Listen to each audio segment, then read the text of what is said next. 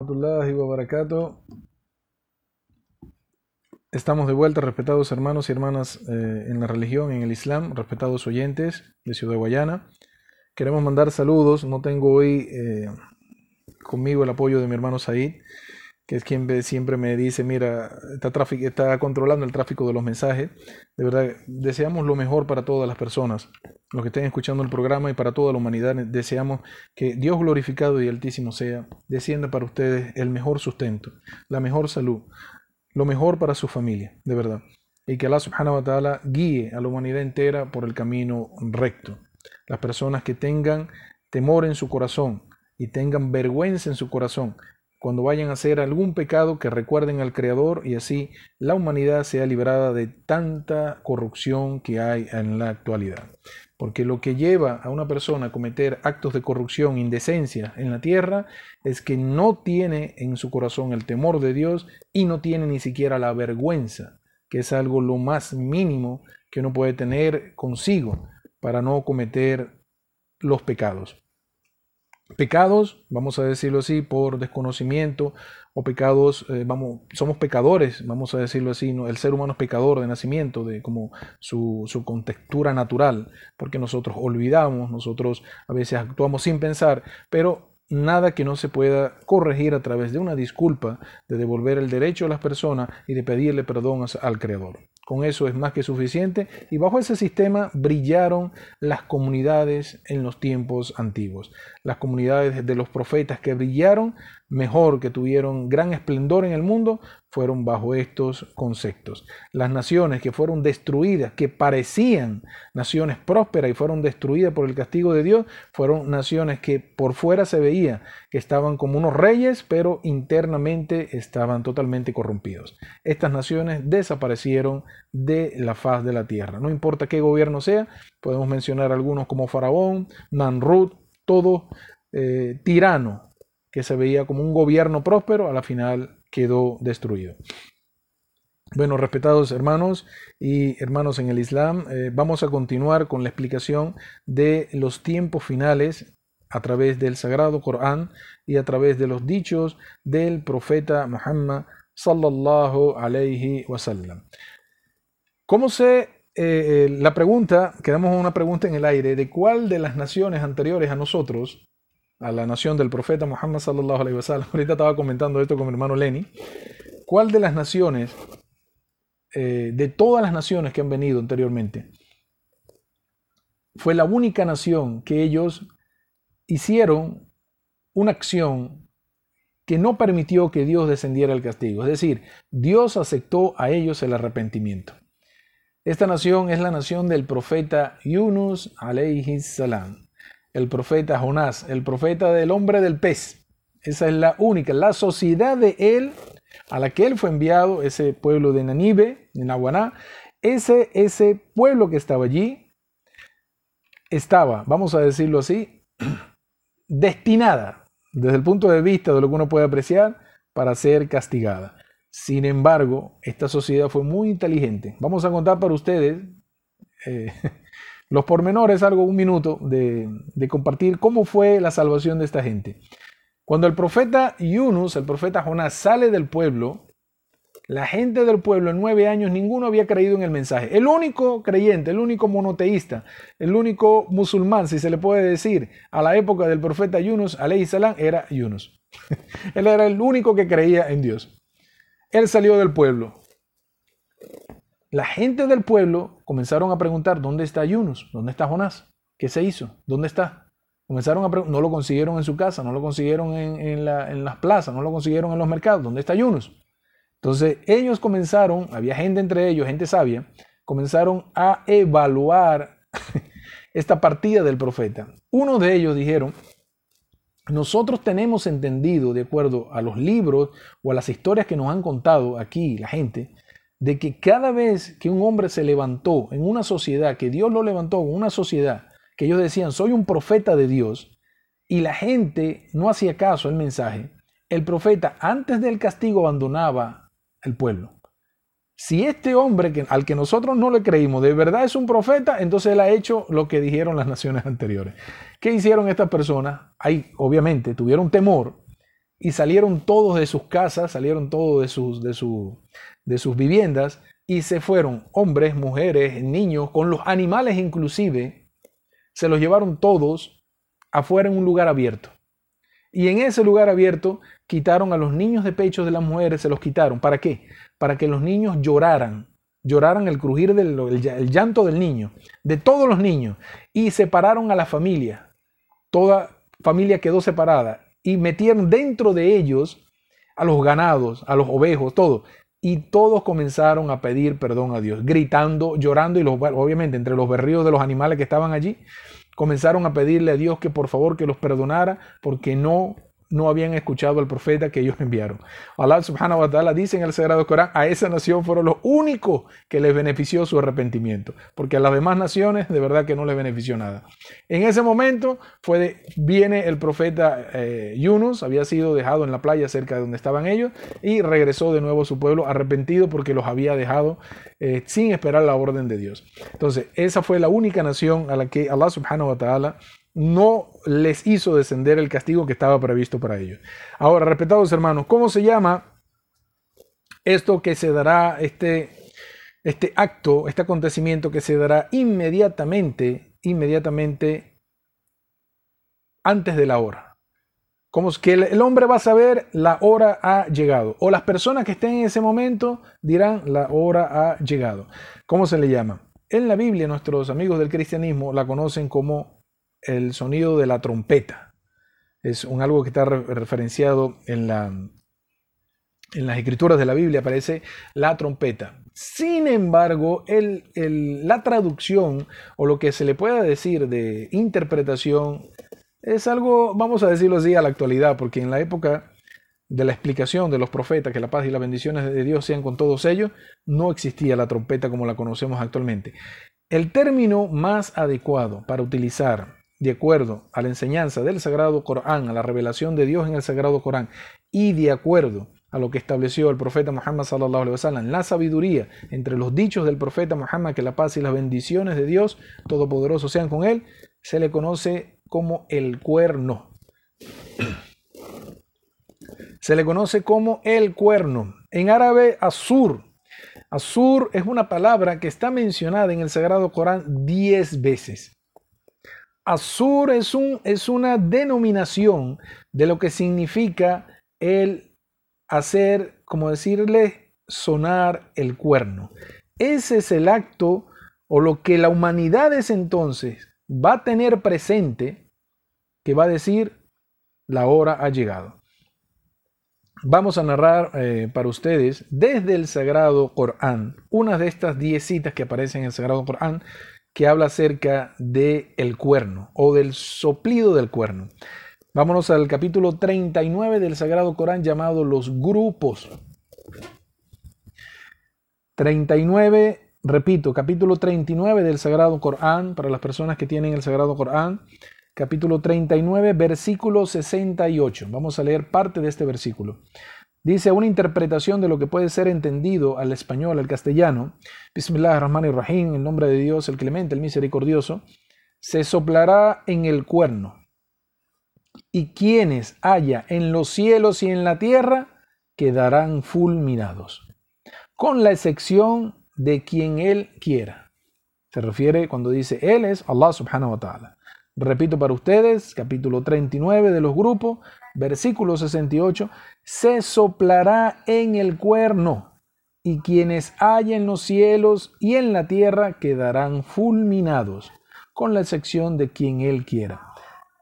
Ahora bien, muy importante, estamos viendo desde el Sagrado Corán que ese soplido del cuerno será lo que le dará fin a toda la era del ser humano, al mundo de los genios, al mundo de los ángeles, al mundo de las almas, las estancias en el paraíso, el universo completo.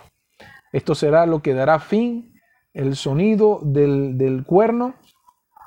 ¿Y qué explicó el profeta Muhammad sallallahu alaihi wasallam de este cuerno? Hay un dicho recopilado en un libro, el recopilador se llama at tirmidhi, está recopilado por él y narrado por Abdullah ibn Amr ibn al Az. este gran compañero del profeta Muhammad sallallahu alaihi wasallam. Él estaba presente cuando un beduino vino donde estaba el profeta Muhammad sallallahu alaihi wasallam, que la paz y las bendiciones de Dios sean con el profeta Muhammad, y le preguntó, le dijo, ¿qué es el cuerno? ¿Qué es el cuerno? ¿Qué es eso? Esa palabra, azur, ¿qué es el cuerno? Dijo el profeta Muhammad sallallahu alaihi wasallam, dice, es un instrumento, el cuerno es un instrumento o un aparato, vamos a decirlo así, es un cuerno por el que se sopla. Azur es un cuerno por el que se sopla.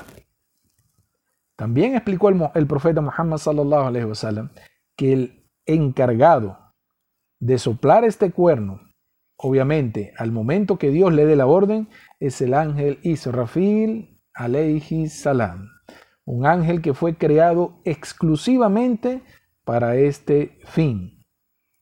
Y dijo el profeta Muhammad sallallahu alaihi wasallam, desde la creación, desde que Dios creó a este ángel conocido como Israfil, desde su creación él está atento, viendo firmemente. Sus ojos son como unos astros, unos luceros que están viendo firmemente el trono de Allah a la espera de que se dé la orden para él sonar la trompeta. Ahora bien, es muy importante lo que vamos a decir a continuación. En la época del profeta Muhammad sallallahu alaihi wasallam, las personas veían al profeta muy complicado en su vida diaria. O sea, siempre estaba preocupado por las necesidades de la gente, siempre estaba preocupado por la expansión de la religión, siempre estaba preocupado por lo que pudieran atentar los enemigos contra el Estado Islámico. Los compañeros, viéndolo así, una vez, oh mensajero de Dios, ¿por qué no descansas? ¿Por qué no te relajas? ¿Por qué no te tomas un tiempo? Dijo el profeta Muhammad sallallahu alaihi wasallam, ¿cómo puedo relajarme si el encargado del cuerno, es decir, el ángel Israfil, ha llevado a sus labios el cuerno, ha inclinado su cabeza y ha agudizado su oído? Es decir, en el tiempo del profeta Muhammad sallallahu alaihi wasallam, el ángel Israfil, que la paz de Dios sea con él, hizo algo que no había hecho ninguna de las naciones anteriores, porque obviamente esta es la nación final. Se llevó el cuerno a sus labios, llevó su cuerpo, su cabeza hacia adelante y agudizó el oído, viendo firmemente el momento en que Dios diga, ha llegado la hora de tocar la trompeta. En el momento del toque de la trompeta se dará inicio a la hora, a todo lo que mencionamos anteriormente. Allah subhanahu wa ta'ala en el Sagrado Corán, vamos a leer para ustedes, para que entiendan cuántos toques de la trompeta van a haber. En el capítulo 79 del Sagrado Corán, dice Dios el Altísimo, versículo 6 y versículo 7. Repito para ustedes, capítulo 79 del Sagrado Corán, versículo 6 y versículo 7. Leo para ustedes a una interpretación de lo que puede ser entendido al español. En el nombre de Dios, el Clemente, el Misericordioso, Bismillahirrahmanirrahim. El día en que se haga sonar el primer toque del cuerno.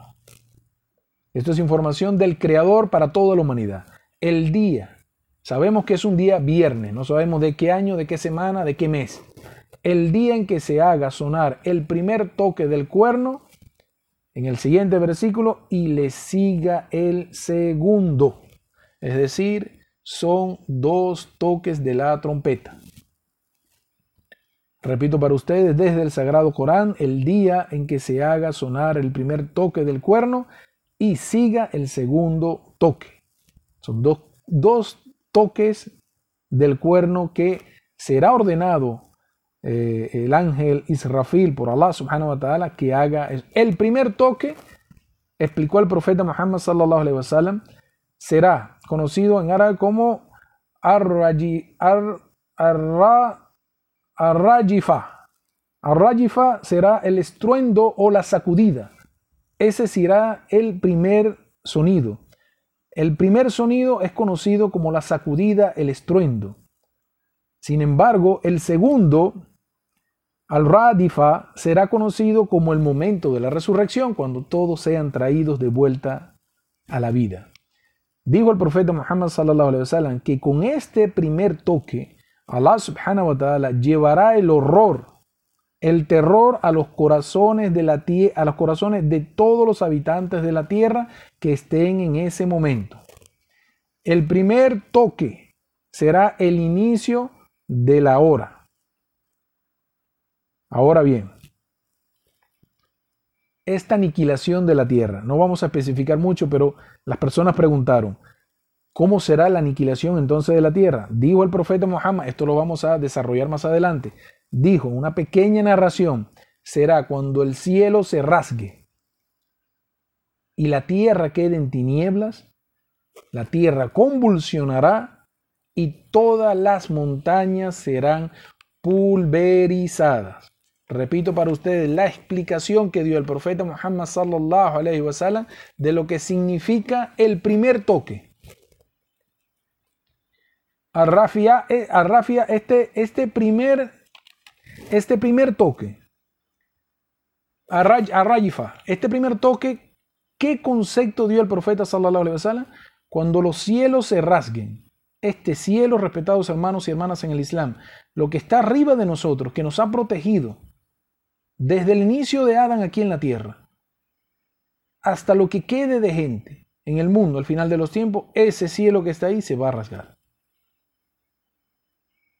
Los científicos pueden sacar sus cuentas, de hecho lo han hecho muchas veces, de qué pasaría si eso dejara de existir, lo que está alrededor de la tierra. Lo que sabemos es que fuera de esto, de esa capa que está arriba, que se le conoce como la protección, la capa de ozono, en la ciencia, esta capa que está allí es un protector de todo lo que hay afuera. Y fuera de la capa no hay nada que beneficie al hombre. Al menor contacto, el hombre muere. Entonces, en este momento, dice el profeta, se rasgará el cielo. La tierra caerá en tinieblas. La misma tierra convulsionará, es decir, erupcionará los volcanes y todas las montañas sean pulverizadas. Cuando el hombre vea las montañas por pasar por los cielos, pulverizadas. Eso inshallah lo vamos a explicar más adelante porque es el final de lo que llamamos de la era del hombre. De la era de todo lo que existe. Entonces, en este momento, antes que se dé, vamos a decirlo así, antes que se dé este sonar de la trompeta, este sonar del cuerno, esta sacudida que se va a dar inicialmente, que dará inicio a la hora, tenemos que compartir para ustedes ¿cómo será la situación de aquella sociedad que quedará al final de los tiempos? Aquella sociedad que habrá entrado en deterioro, aquella sociedad que habrá caído poco a poco en la religión y se vaya poniendo por encima de la práctica religiosa, se estará poniendo por encima de ella lo que llamamos la corrupción y las indecencias. Vamos a narrar para ustedes, respetados hermanos y hermanas en el Islam, respetados oyentes. Vamos a hablar acerca de esto y qué fue lo que explicó el profeta Muhammad sallallahu alaihi wasallam respecto a la condición moral, la condición ética, la condición social y religiosa de los hombres y mujeres de ese entonces. Leo para ustedes un largo dicho del profeta Muhammad que especifica claramente cómo será la sociedad de ese momento. El profeta sallallahu alaihi wasallam, muchas personas le preguntaron acerca de la hora, pero hubo una persona en especial que hizo esta pregunta y el profeta sallallahu alaihi wasallam comenzó a describir cómo sería la sociedad de ese momento para que él supiera allí espera la hora. Le preguntaron, ¿cuándo tendrá lugar la hora? Oh, enviado de Alá. Miren lo que dijo el profeta Muhammad sallallahu alaihi wasallam. Cuando los bienes del enemigo capturado sean considerados como una riqueza individual, repito, a una interpretación, el dicho del profeta Muhammad sallallahu alaihi wasallam: cuando los bienes del enemigo capturado sean considerados como una riqueza individual. Esto es una señal. En la actualidad, lo que establece la jurisprudencia islámica respecto a las batallas que se dieron en la época del profeta Muhammad sallallahu alaihi wasallam era cuando se conquistaba en una guerra a los incrédulos, al paganismo, todas las cosas que hayan dejado ellos allí eran recolectadas, eran puestas a la orden del mensajero de Dios, y él era quien hacía la distribución equilibrada y justa de todos los botines de la guerra. Eso es una orden de Dios en el Sagrado Corán. Los botines pertenecen a Allah y a su mensajero. Y él era el encargado, el profeta Muhammad, en el tiempo de vida cuando estuvo en la tierra, era el encargado de distribuir esto. Ahora, muy importante, estos botines en el futuro serán considerados como ¿qué? Como una riqueza individual. De hecho, las naciones anteriores al profeta Muhammad sallallahu alaihi wasallam tenían prohibido, estoy hablando de la nación de los hijos de Israel, tenían prohibido los botines de guerra. No podían ellos, las naciones anteriores de los hijos de Israel y de los que vienen también por la parte de la familia del profeta Ismael alayhi salam, tenían prohibido quedarse con algo de esa batalla o de esa conquista en el paganismo. Obviamente ganaban los musulmanes, ganaban las personas que creían en Dios por encima de los que idolatraban ídolos, estaban prohibidos. Con el profeta Muhammad sallallahu alaihi wasallam, por la debilidad de los corazones de esta gente, Allah le permitió los botines, pero administrados desde el profeta Muhammad sallallahu alaihi wasallam. En ese momento dijo el profeta: cuando los bienes del enemigo capturado sean considerados como una riqueza individual, se refiere que los botines en esos tiempos serán tomados como una riqueza personal. Esto no pertenece a nadie, sino el que está mandando en ese momento, el que sea el victorioso, tomará eso como su riqueza para él. Ahora yo les pregunto y les hago reflexionar algo respecto a este punto. ¿Acaso en el mundo entero no están pasando cosas similares? El hecho de que un país invada a otro y tome posesión de la riqueza de los, vamos a decir, de los recursos que hay en ese país, ¿acaso no se considera dentro de este dicho del profeta Muhammad sallallahu alaihi wasallam? ¿Acaso no son vistos estas personas que son conquistadas, no son vistas como enemigos? Entonces, algo de eso está pasando actualmente en el mundo. Sigue diciendo el profeta Muhammad sallallahu alaihi wasallam: cuando la propiedad dada para el cuido sea considerada como un botín y no se regrese. Es decir, vuelvo a repetir para ustedes, cuando la propiedad dada al cuido, personas que van a hacer un viaje y dicen a sus hermanos musulmanes o a su familia o a vecinos, le dicen: mira, voy a salir de viaje, por favor, quédate en mi casa, quédate en mi propiedad. Esto es para que me la cuiden mientras yo regreso. En los tiempos futuros, en los tiempos de la sociedad, cuando todo habrá de acabar, esas propiedades no serán regresadas a sus dueños. Simplemente serán tomadas y listo. ¿Pueden ver ustedes algo de esto actualmente en la tierra? Hay muchos casos. Yo sé que las personas conocen casos de estos demás. Sigue diciendo el profeta Muhammad sallallahu alaihi wasallam, respondiendo a la pregunta de este que dijo: ¿cuándo o cómo se establecerá la hora? ¿Cuáles son las condiciones de esa hora? De ese sonar de la trompeta. Dijo: cuando el zakat, que la caridad obligatoria que tiene que entregar el adinerado, la persona con dinero, con riqueza, al necesitado, cuando el zakat sea visto como una multa. Subhanallah. Cuando la persona que le toque entregar esto de su riqueza lo vea como una multa, como un fastidio, como Dios mío, tengo que entregar esto, ¿por qué? Cuando lo vea desde ese punto de vista, el profeta le está dando a ellos, eso será el corazón, así estará el corazón de la gente de ese entonces. Sigo leyendo para ustedes. Cuando el conocimiento se utilice, con esto vamos a ir a un corte, vamos a terminar con este punto y vamos al corte de la última pausa del programa. Cuando el conocimiento se utilice para la obtención de bienes mundanales y riquezas y no para los fines islámicos, para los fines de la religión, la enseñanza, que es lo que quieren, que es lo que se quiere en el mundo impartir a la gente para que la gente pueda vivir feliz. Repito para ustedes, cuando el conocimiento se utilice para la obtención de bienes mundanos y riquezas. Esto es una recomendación específica que hago a mis hermanos y hermanas en el Islam, al público en general y también para los amigos del cristianismo. Cuando usted esté aprendiendo la religión para verla como un concepto de entrada de dinero, entonces, amigos, espere el día de la trompeta. Espere el día del sonar del cuerno. Espere el día de que el cielo se rasgue y vengan todos los acontecimientos conocidos en la Biblia como el Apocalipsis, que es el fin ya del mundo como se conoce actualmente.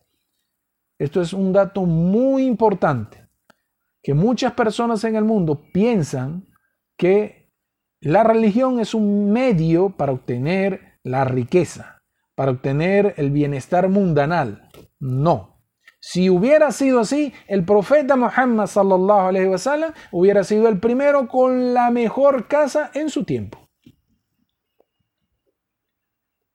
Omar ibn al Khattab, se le salían las lágrimas de sus ojos, este compañero del profeta. Segundo gobernador del Islam después de la muerte del profeta. Se le salían las lágrimas cuando veía al profeta que se levantaba del piso de una esterilla con hojas de la palma datilera. Subhanallah. La espalda marcada. Y él le decía, oh enviado de Dios, llorando le decía, ¿por qué estás en estas condiciones? Le decía Omar, esta vida no vale nada. Deja a los ricos con su riqueza. Ellos la tienen en este mundo, pero nosotros tenemos el ájera. Nosotros tenemos la otra vida. Allá es donde vamos a disfrutar, porque allá la condición es distinta. El profeta sallallahu alaihi wasallam era el gobernador de los musulmanes en ese momento. La persona que enseñó la religión que hoy millones de personas en el mundo están trayendo a todas las personas en el mundo. Él fue el que enseñó toda la jurisprudencia islámica.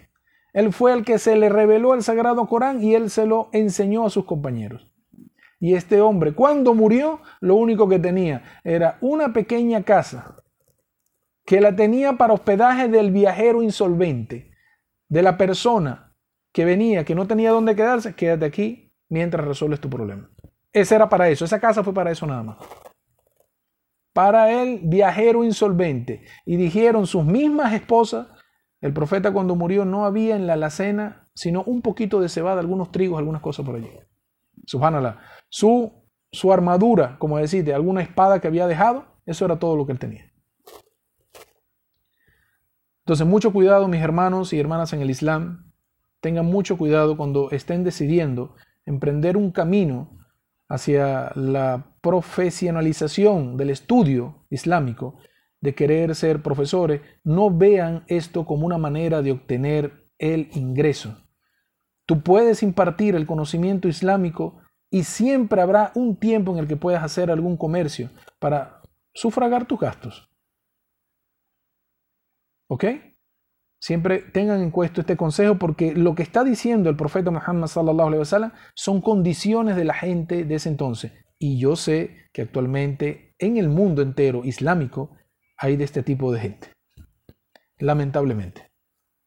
No seguimos, discúlpenme, el momento de una pequeña pausa, nos vemos en un corte chiquitico, no se vayan por favor de la sintonía. As-salamu alaykum wa rahmatullahi wa barakatuh, bienvenidos a esta última media hora que nos queda del programa dedicada al final de los tiempos y las condiciones de los corazones de la gente para este momento.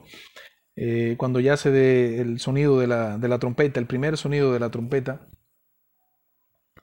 Queremos saludar a todos los hermanos y hermanas en el Islam, de verdad. Un saludo para toda la gente de aquí, de Venezuela, a nuestros hermanos y hermanas de la ciudad de Caracas, de Valencia, del Tigre, de de Punto Fijo, de Barquisimeto, donde estén los hermanos escuchando el programa, o si no lo están escuchando igual, nuestros mejores deseos para todos ustedes.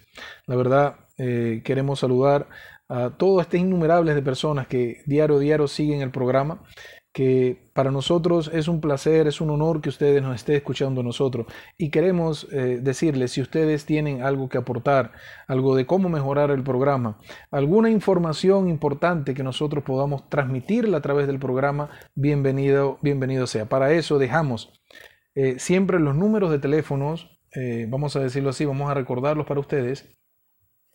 Mi hermano Said, ya la ronquera me está atacando porque mi hermano Said no está para apoyarme en el programa, pero vamos a dejar los números de teléfono.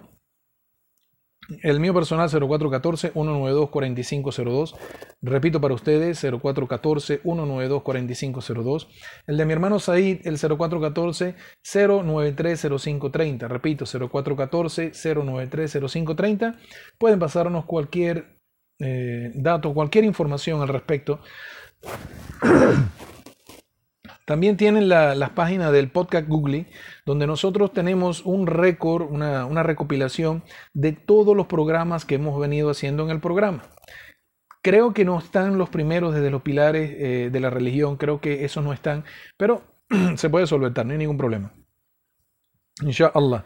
Entonces, lo más importante es que sepan que nosotros estamos aquí como un público hacia ustedes, porque entendemos de que el conocimiento es muy amplio, el conocimiento islámico es muy amplio, y pedimos de verdad, de todo corazón, a las personas que así quieran hacerlo, una colaboración a nosotros en conocimiento, y Yasakumullahu Khairan de verdad por mantenerse en sintonía, siempre escuchando los audios que publicamos en el podcast Googlis, así como en Spotify. Seguimos para ustedes, respetados hermanos y hermanas en el Islam, respetados oyentes, respetados amigos del cristianismo. Bendito sea Dios. Vamos a seguir enumerando la condición de la sociedad que tendrá lugar al final de los tiempos. Este es un dicho del profeta Muhammad cuando le fue preguntado cuándo se dará la hora o cómo será dada la hora, bajo qué condiciones. Bismillahirrahmanirrahim, wassalatu wassalamu ala rasulillah. Dice, habíamos quedado con el tema del conocimiento. Sigue narrando el profeta Muhammad sallallahu alaihi wasallam. Cuando el hombre obedezca a su esposa y desobedezca a su madre. Está diciendo el profeta Muhammad sallallahu alaihi wasallam, cuando tú veas una comunidad donde el hombre está obedeciendo a su esposa y está desobedeciendo a su madre, ahí tienes ya un signo de que la hora va a tener lugar, de que el sonar del cuerno es inminente. Esto lo estamos viendo actualmente en la sociedad. Obviamente hay mucho de esto en la sociedad, ¿cierto? Seguimos. Cuando el hombre, está hablando del hombre, tome a sus amigos. Hablando del hombre, vamos a decirlo así, hablando del hombre como el género, ¿no? De la raza humana. Cuando el hombre tome a sus amigos como personas íntimas y aleje a su padre de su lado. Repito para ustedes, respetados hermanos y hermanas en el Islam, respetados oyentes, cuando el hombre tome a sus amigos como personas íntimas y aleje de su lado el consejo del padre. Subhanallah. En este dicho podemos hacer un programa entero. En este dicho, en este fragmento nada más, podemos hablar acerca de la importancia que tiene el apego a la obediencia de los padres. Inshallah vamos a hacer un programa de eso, si Dios lo permite. Les pregunto, ¿acaso han visto eso actualmente? ¿Ven eso en la actualidad? ¿Ven eso en los niños, en los adolescentes? ¿Ven eso en los hombres maduros? ¿Lo ven? Entonces, hay algo de eso en la actualidad. Dice, cuando los sonidos, sigue narrando el profeta Muhammad sallallahu alaihi wasallam, cuando los sonidos fuertes sean escuchados en la mezquita. Subhanallah. Repito, esto es ya para los musulmanes, para mis hermanos y hermanas en el Islam, cuando los sonidos fuertes sean escuchados en la mezquita. Actualmente nosotros tenemos que librar una batalla grande contra las costumbres que están de afuera de la calle para que no lleguen a la mezquita. Porque la mezquita es el lugar más amado por Dios en la tierra. Lo que Dios, el lugar, el pedazo de tierra que Dios ama más en el mundo entero son las mezquitas. Y los peores lugares son los mercados. Entonces, en estas mezquitas, en estos lugares sagrados, debemos tener cuidado con la bulla que hacemos. Los sonidos fuertes pueden ser los sonidos de la voz, los gritos, incluso los sonar de los equipos tecnológicos. Eso se le considera todo como sonidos fuertes dentro de la mezquita. En una oportunidad, Omar ibn al Khattab, este compañero del profeta Muhammad sallallahu alaihi wasallam, segundo gobernador después de la muerte del profeta. Cuando este hombre estaba en la mezquita, vio dos personas, él no los había visto nunca, los vio dos personas hablando y se estaban riendo y estaban echando chistes y hablaban duro. Y Omar ibn al-Khattab, desde donde él estaba, ni siquiera los llamó porque no está permitido levantar la voz a ese nivel. Omar ibn al Khattab tomó unas pequeñas piedras y comenzó a zumbárselas, dando a ver la distancia hasta donde le pegara una piedrita o llegara una piedra que ellos se dieran cuenta de que él los estaba llamando. Cuando ellos notaron que las piedras estaban cayendo cerca de ellos, ellos tiraron la vista dirección donde venían las piedras y vieron a Omar ibn al Khattab sentado en el otro extremo. Y los llamó así con las manos con cariño. Hágame el favor. Les preguntó, ¿de dónde son ustedes? Venimos de tal lado. ¿Qué bien? No, venimos a aprender la religión. Somos musulmanes nuevos, venimos. Le dijo, gracias a Dios que son musulmanes nuevos. Ya Omar ibn al-Khattab estaba pensando en decapitar a esa gente. Porque él no entendía por qué están haciendo eso dentro de la mezquita si eso está prohibido. Esas risas, esos chistes, esos cuentos. Dentro de la mezquita no. Fuera de la mezquita todo lo que tú quieras. Habla todo lo que tú quieras, ríete todo lo que tú quieras. Dentro de la mezquita es para hablar de la religión, para leer el libro sagrado de Dios y para leer los dichos del profeta Muhammad sallallahu alaihi wasallam. Es probable porque esa sea la razón porque las mezquitas están solas, porque la gente lo que quiere es hablar en la mezquita. Bueno, Allah subhanahu wa ta'ala sabe más, Allah subhanahu wa ta'ala es consciente absoluto y total testigo de lo que está haciendo la humanidad en la actualidad. Entonces Omar ibn al-Khattab le dijo, eso es muy importante. Solamente los disculpo porque son nuevos en el Islam y les enseñó la jurisprudencia. No deben hacer eso entre la mezquita. Seguimos leyendo. El profeta Muhammad sallallahu alaihi wasallam le sigue respondiendo a este hombre que preguntó. Yo me imagino que este hombre en el tiempo del profeta Muhammad sallallahu alaihi wasallam, cuando hizo esta pregunta y el profeta comenzó a explicar todo esto, este hombre de casualidad no le dio un infarto. Cuando, muy importante esto, cuando los malvados de una tribu se conviertan en sus gobernantes. Repito para ustedes las palabras del profeta Muhammad sallallahu alaihi wasallam, una interpretación al español, cuando los malvados, es decir, la persona mala, ¿qué quiere decir? Una persona codiciosa, arrogante, avara, eso, prepotente, una persona mala, corrupta, se convierten en los gobernantes de la tribu. ¿Acaso ustedes ven eso en la actualidad? Seguimos leyendo para ustedes. Y en el tema de la tribu, porque eran tribus como estaban en la época del profeta Muhammad sallallahu alaihi wasallam, ahorita se le puede decir que también hay tribus, pero son tribus más grandes, son nacionalidades, ¿no? Están los estadounidenses, los rusos, los chinos, coreanos, ingleses, franceses, italianos, venezolanos, ecuatorianos. Son tribus, pero más grandes que las que había en la época del profeta Muhammad sallallahu alaihi wasallam. Cuando ellos sean gobernados por los más malvados. Hay ejemplos de eso, ustedes pueden sacar sus conclusiones.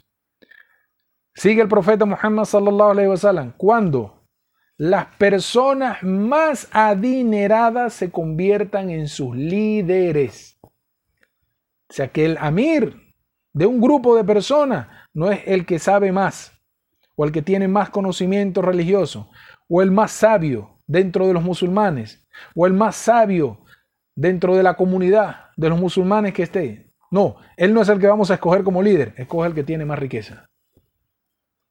Claro, para que pueda soltar alguito. ¿Esos son tiempos que estamos viviendo actualmente?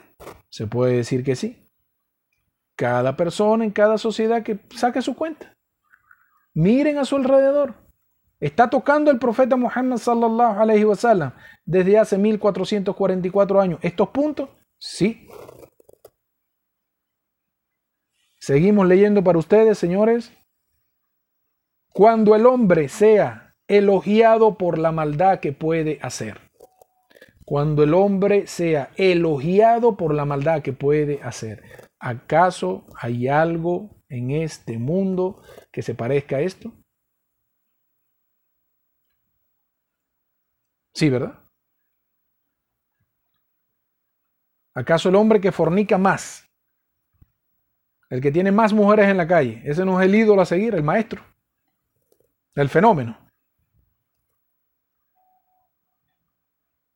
¿Ven esto actualmente en la sociedad? Estoy dando solamente un ejemplo. Obviamente, hay mucho de esto en la sociedad. Cuando las mujeres, muy importante, las mujeres, cuando las mujeres cantantes y los instrumentos musicales sean populares, dijo el profeta, espera la hora. Cuando las mujeres cantantes y los instrumentos musicales sean populares. ¿Acaso eso está pasando en nuestros actuales tiempos? Sí. Sigue diciendo el profeta Muhammad sallallahu alaihi wasallam, cuando las bebidas alcohólicas sean algo común. ¿Acaso eso no lo estamos viviendo nosotros actualmente? Hay mucho de eso, ¿cierto? Cuando las generaciones, sigue leyendo, esta es la última parte de ese gran dicho del profeta Muhammad sallallahu alaihi wasallam sobre cómo serán los valores, la ética, la cultura, la religión, cómo será la sociedad de ese momento. Dice, cuando las generaciones siguientes, discúlpenme la palabra, maldigan a los antepasados, a sus antepasados. Cuando las generaciones siguientes, no voy a repetir más esa palabra, a sus antepasados, cuando le digan esa grosería tan fea. ¿Acaso no es eso lo vemos actualmente? Cuando todo esto tome lugar, le dijo el profeta Muhammad sallallahu alaihi wasallam a este hombre que preguntó, siéntate y espera la hora. Cuando todo esto se acumule en una sociedad, en ese momento espera la hora. Ahora la pregunta sería, ¿por qué en la actualidad, con todo lo que tenemos presente de esta deformación de la sociedad, de este deterioro de la sociedad, de los valores de la sociedad, aunque están presentes todos los dichos del profeta Muhammad sallallahu alaihi wasallam, ¿por qué no ha llegado la hora? ¿Por qué no ha llegado el cuerno? Obviamente, eso obedece a una razón. Porque hay personas en el mundo que están trabajando en pro de evitar esto. Por ejemplo, vamos a darle datos a todos ustedes. Háblame, Lenny. 5 minutos. Ok, listo. Vamos a dar para ustedes... 6 minutos. 6. Mashallah. Ya sabes cómo lo vas a hacer, hijo. Que Dios te colme de bendiciones. Dice... Vamos a dar para ustedes unos datos. A pesar de que estos signos están dentro de la sociedad, ¿por qué no ha llegado el momento de la hora? Porque en el mundo, por ejemplo, en el caso de los musulmanes, según el censo del 2019, y decimos un censo extraoficial, unos datos extraoficiales, no son oficiales porque no está exacta la cifra, pero los datos que corren por la web es que al año 2019 existían o estaban contabilizados, según sus parámetros, habían 2 millardos o 2.000 millones de musulmanes en el mundo. Todos los musulmanes creemos en Dios Todopoderoso y tratamos de practicar las mejores acciones de nuestra vida sin maltratar a las personas y creyendo en un solo Dios. Hay 2.000 millones de musulmanes en el mundo. En esa misma encuesta, en ese mismo dato que da las páginas, vamos a decirlo así, que estudian este tipo de estadística, los cristianos estaban ubicados en 2.4 millardos. Estamos hablando de 4.4 millardos sumando las dos religiones más grandes monoteístas en el mundo. Y podemos sumarle la religión del judaísmo, que también son personas creyentes en Dios, que ellos practican también las buenas acciones. No vamos a entrar en detalle, que si fulano, que si esto, no. Estamos hablando en términos generales. Estamos hablando de estadísticas. Si sumamos estas tres grandes religiones monoteístas, estamos hablando por debajo, un poquito por debajo de la mitad de la población mundial. Es decir, hay un gran número de porcentaje de personas en el mundo que creen en Dios y practican las buenas acciones. Mientras eso esté ocurriendo, mientras se le siga hablando a la gente, dándole el mensaje de Dios para que pueda cambiar su vida, así estará la sociedad. Esa es la lucha constante contra la maldad. Entonces, todas las personas en el mundo que tengan este trabajo de llevar a las personas el mensaje de Dios en el mundo, en este caso nosotros los musulmanes, llevar el Islam, el último mensaje, el último testamento, si se puede decir, revelado al último sello de los profetas, el profeta Muhammad, cada persona que esté haciendo este trabajo de llevar el mensaje del Islam a su vecino, a su amigo, a su compañero de trabajo, donde quiera que lo esté haciendo, sepa, hermano mío y hermana mía, que usted está haciendo algo muy grande ante los ojos de Allah subhanahu wa ta'ala. Con el simple hecho de ir a prepararte a una mezquita, a un salón donde se está impartiendo la religión, con tú tomar ese momento para tú aprender, en ese momento tú estarás teniendo muchos grados de elevación en el paraíso. Y el día que venga el día de la resurrección, tú tendrás tu recompensa asegurada al lado del Creador. En resumidas cuentas, respetados hermanos y hermanas del Islam, respetados oyentes, respetados amigos del cristianismo, mientras esto siga sucediendo, la humanidad tendrá permiso de Dios, ¿para qué? Para continuar en la tierra. Ahora, muy bien, todos estos acontecimientos se darán es al final de los tiempos finales. ¿Cuándo? Cuando la sociedad tenga en su corazón todo esto y no haya quienes puedan frenar la corrupción. Por eso el profeta le dijo a su esposa, ella le preguntó, ¿es que acaso seremos destruidos a pesar de que hay personas rectas entre nosotros? Él le dijo, sí, es posible. Sí, la corrupción y las indecencias se propagan. No hay nadie para detenerla. Y para retirarnos ya del programa, por este día sábado, queremos contar para ustedes el concepto del por qué la sociedad va a crecer en los tiempos finales en corrupción y los creyentes van a estar minorizados. ¿Cuál es la causa de esto? Ustedes no van a creer cuál es la causa. Ya estamos de ida, ¿no, hermano Lenny? Esto es lo último que vamos a decir, inshallah, por el programa de hoy. Y lo vamos a seguir desarrollando para el siguiente sábado, si Dios quiere. La razón donde lo que radica, la causa fundamental de que esto pase en la sociedad es la muerte de los sabios en el mundo. Allí inicia todo. Cuando Dios tome los sabios, tome las almas de los sabios y quede la humanidad en ignorancia, empezará todo esto que estamos diciendo. No porque Dios quiera quitarlos, no. Es que los sabios van a estar en sus mezquitas, en sus casas, y no habrá nadie que vaya ya a preguntarle, enséñame algo. Quiero aprender el Corán, quiero aprender la Sunna. No, no va a existir eso. Entonces, con la partida de los sabios, cuando no exista el profesor que enseñe y el alumno que aprenda, ahí empieza el deterioro de la humanidad completa.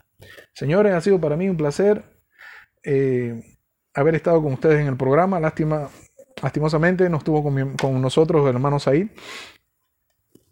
pero bueno, inshallah para el siguiente programa esté con nosotros.